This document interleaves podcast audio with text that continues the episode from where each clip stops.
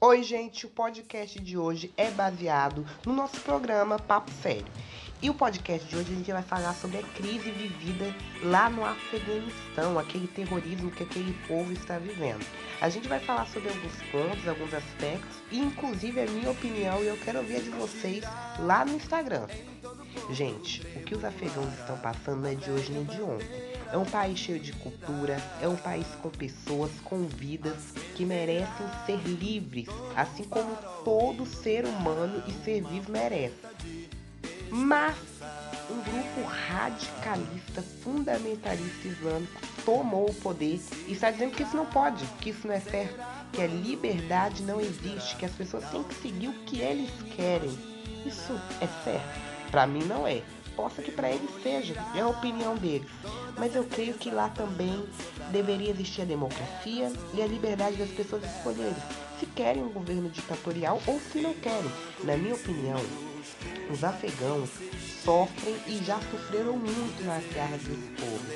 Eu acredito sim que lá as coisas poderiam ser de outra forma. Eu acredito sim que há esperança, que um dia eles vão sair de lá e que as pessoas vão poder andar livremente, não só no Afeganistão, mas em todos os países que sofrem com terrorismo em todo o mundo, porque terrorismo não é só você assumir o poder cheio de armas, é desde você não aceitar a opinião do outro, é desde você discriminar, é desde você fazer tantas maldades que se fazem. Tocar o terror na vida das pessoas é terrorismo sim, mas o que está acontecendo no Afeganistão está atraindo olhares de todos os cantos do mundo porque é um ato desumano. A gente vê direto passando no jornal filhos pequenos de colo, bebês sendo separados da mãe, no meio ali de fronteiras, países que não querem receber, pessoas que abandonaram completamente esse país tão sofrido por coisas banais. Mas eu acredito que um dia os afegãos vão dar a volta por cima e vão mostrar para o mundo que o mundo não gira em capota. Eu acredito que a gente tem que ter empatia pelo próximo. Estamos todos no mundo, então todo problema é nosso. Imagina, se isso acontecesse aqui no Brasil, como é que seria?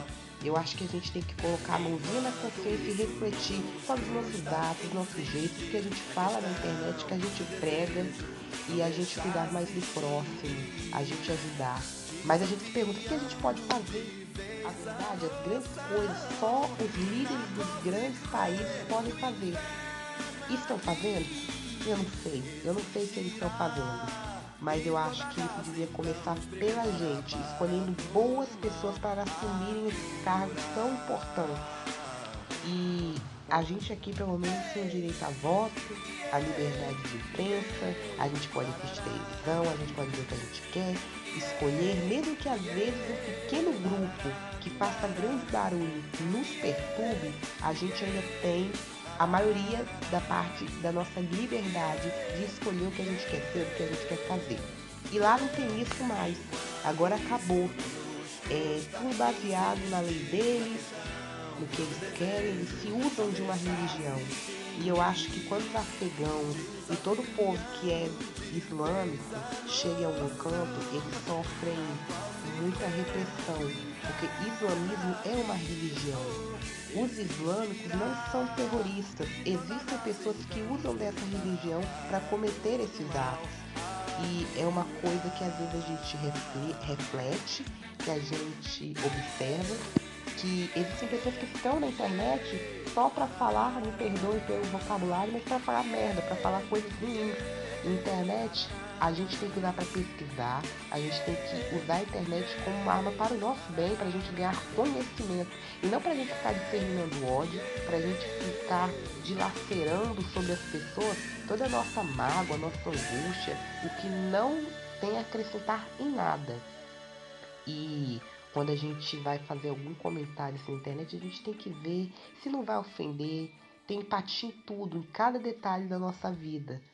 E essa questão aí do Afeganistão é uma coisa que a humanidade toda está olhando, o mundo todo está vendo, muitos estão se solidarizando com esses problemas né, dessas pessoas. E eu espero que se resolva o quanto antes, porque eu não acho justo a pessoa sair do seu próprio país por medo, por terror, de voltar a um passado cruel, ao passado terrível, de repressões, de mortes, de muitos atentados. E isso não é bom. A gente tem que ser livre. O mundo é para se viver, para se conhecer e não para a gente se ficar preso a coisas que não vai nem vem. A gente querer mandar um no outro, a gente ser livre. Eu acredito na mudança das pessoas e acredito que elas têm muito a evoluir, que elas têm muito a crescer e que um dia eu ainda tenho muita fé e esperança que a gente vai falar que não existe mais terrorismo, que não existe mais medo, que não existe mais ódio e que as coisas agora estão em completa paz e harmonia. Que esse dia chegue logo, que venha dias melhores. E eu desejo tudo de bom para o povo afegão, para qualquer povo que sofre com esse tipo de guerra, com esse tipo de medo, com essas repressões. Que vão, que vão para esses povos e para o povo do mundo todo muito amor, muita empatia, muita paz, que é o que eles precisam. Beijinhos e até o próximo podcast. E como diz Lulu Santos, para todo mal a cura. Para o mal das doenças, epidemias e também para a maldade no coração das pessoas, perversidade, crueldade intolerância, para todo o mal que afeta a sociedade, para todos os problemas, a solução e a cura.